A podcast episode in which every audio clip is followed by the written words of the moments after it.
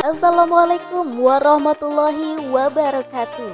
Jumpa kembali bersama saya Arita Yulianti. Kali ini saya akan membawakan rubrik sastra Yang berjudul Titik Nol oleh Khairin Fitri. Ikuti terus selengkapnya di Narasi Podcast. Narasi Pos, cerdas dalam literasi media Bijak menangkap peristiwa kunci Gema takbir berkumandang Hancurkan segala ego meradang. Kesombongan manusia layak ditendang Agar kelak Allah sudi memandang. Ramadan telah berlalu pergi Tinggalkan diri dengan gemeretak gigi. Entah tahun depan bisa jumpa lagi Atau diri ini kan berkalang mati merugi Allahu Rabbi, adakah cinta untuk kami? Ketika kesalahan tertumpuk bagai jerami, segala ampunanmu ingin diselami.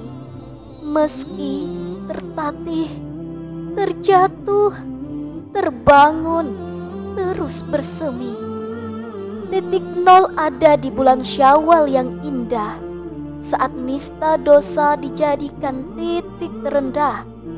Allah lah pencipta segala faedah, gapai selalu ridanya, tak cukup tengadah. Istiqamah dalam titik nol sungguh berat, setan berbisik keburukan bagai serat, tak mau tinggalkan diri terus menjerat, ingin selamat, Al-Quran Sunnah genggam erat dalam keheningan sepertiga malam, diri merenda doa dalam kelam, agar Allah singkirkan nista yang berselam, kembali dalam ridanya mendapat salam. Ayo, kita berpegangan tangan sahabatku, raih surga seluas langit bumi tak berpaku, luruskan segala tingkah laku sesuai aturan kafah Allah torehkan dalam kehidupan baku. Islam kafah bukan Islam setengah-setengah. Islam jalan lurus tak buat kita terengah-engah. Bukan ala sekularisme di jalan tengah. Hasil karya manusia berwujud pongah. Di titik nol syawal ini, ayo lanjutkan perjuangan Tegakkan Islam secara kafah, bukan cuma angan. Patahkan ego, segera sing-singkan lengan. Demi tegaknya Islam kafah, sejahtera sandang pangan.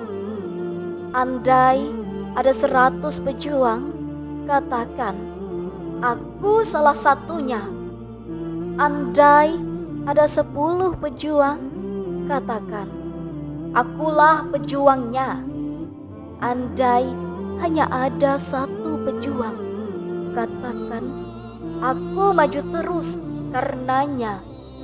Hidup mati seorang pejuang harus kembali meraih ridanya.